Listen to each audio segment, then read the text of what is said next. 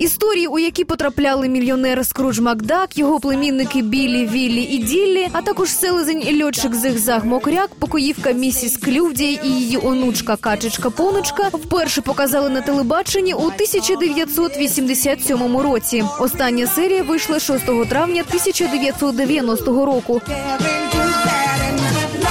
Самого початку творці серіалу вирішили, що це буде пародійний мульт, тому він буквально нашпигований посиланнями до масової культури і пародіями на реальних історичних персонажів. Встигай тільки ловити, і фанати ловили. Так у серії багато галасу через Макдака Скрудж і його племінники потрапляють на острів, де мирно живуть персонажі п'єс Шекспіра. А у серії Агент Качка 2.0 пілот Скруджа Зигзаг стає агентом дуже секретної організації під абревіатурою ДРУ, під якою легко вгадуються ЦРУ. Усього було знято 100 серій і один повнометражний мультфільм. Качині історії заповітна лампа. Творець головного героя історії дядечки Скруджа, художник Карл Баркс, був прийнятий на роботу на студію особисто Волтом Діснеєм із зарплатнею всього у 20 доларів на тиждень.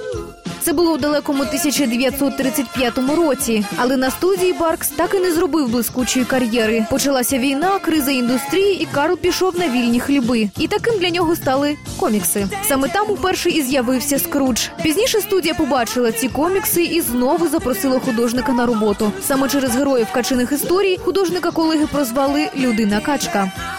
Отже, найголовніший селезень мультсеріалу та житель Даксбургу Скрудж Макдак, двоюрідний дідусь Біллі, Віллі і Ділі Даків. Він же дядько Дональда Дака. Останнього, до речі, на просторах радянського союзу знали здебільшого по вкладишам з жуйок, а не по мульту.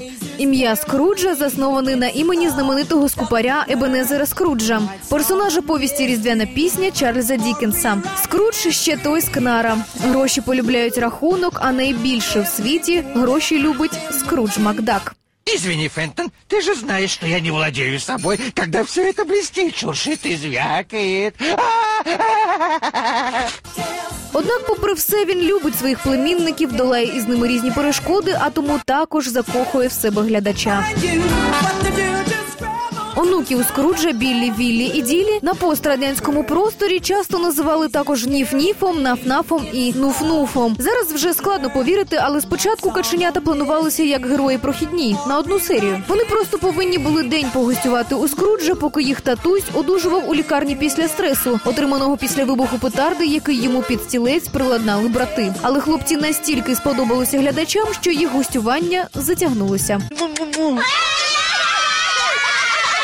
Однак з дитинства ми пам'ятаємо не лише улюблених героїв. Як правило, переглянувши одну із серій качиних історій, ми на годину, а то й на цілий день ніяк не могли позбавитися пісні, з якої кожного разу починався мультсеріал.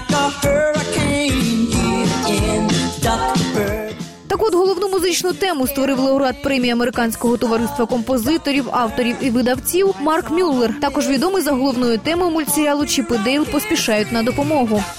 Продовження качиних історій почнеться з моменту, на якому завершився мультсеріал за коміксами Карла Баркса у 1987 році. О, извините, мистер Рокволд.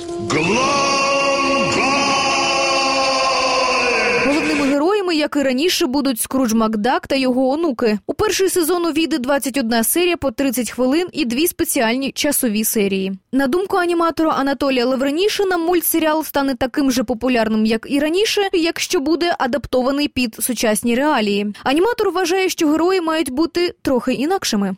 Миллионер должен быть сейчас уже другой, наверное, не такой, как был тогда, Туз Макда. То есть они должны поменять какие-то истории, самих персонажей. Однак творці запевняють, що перезапуск дасть можливість новому поколінню, далекому від 90-х років, відчути саме той незабутній дух якісної та цікавої анімації. Улюблений мультсеріал має вийти вже улітку наступного року. Владислава Константіновська, Радіо Вісті.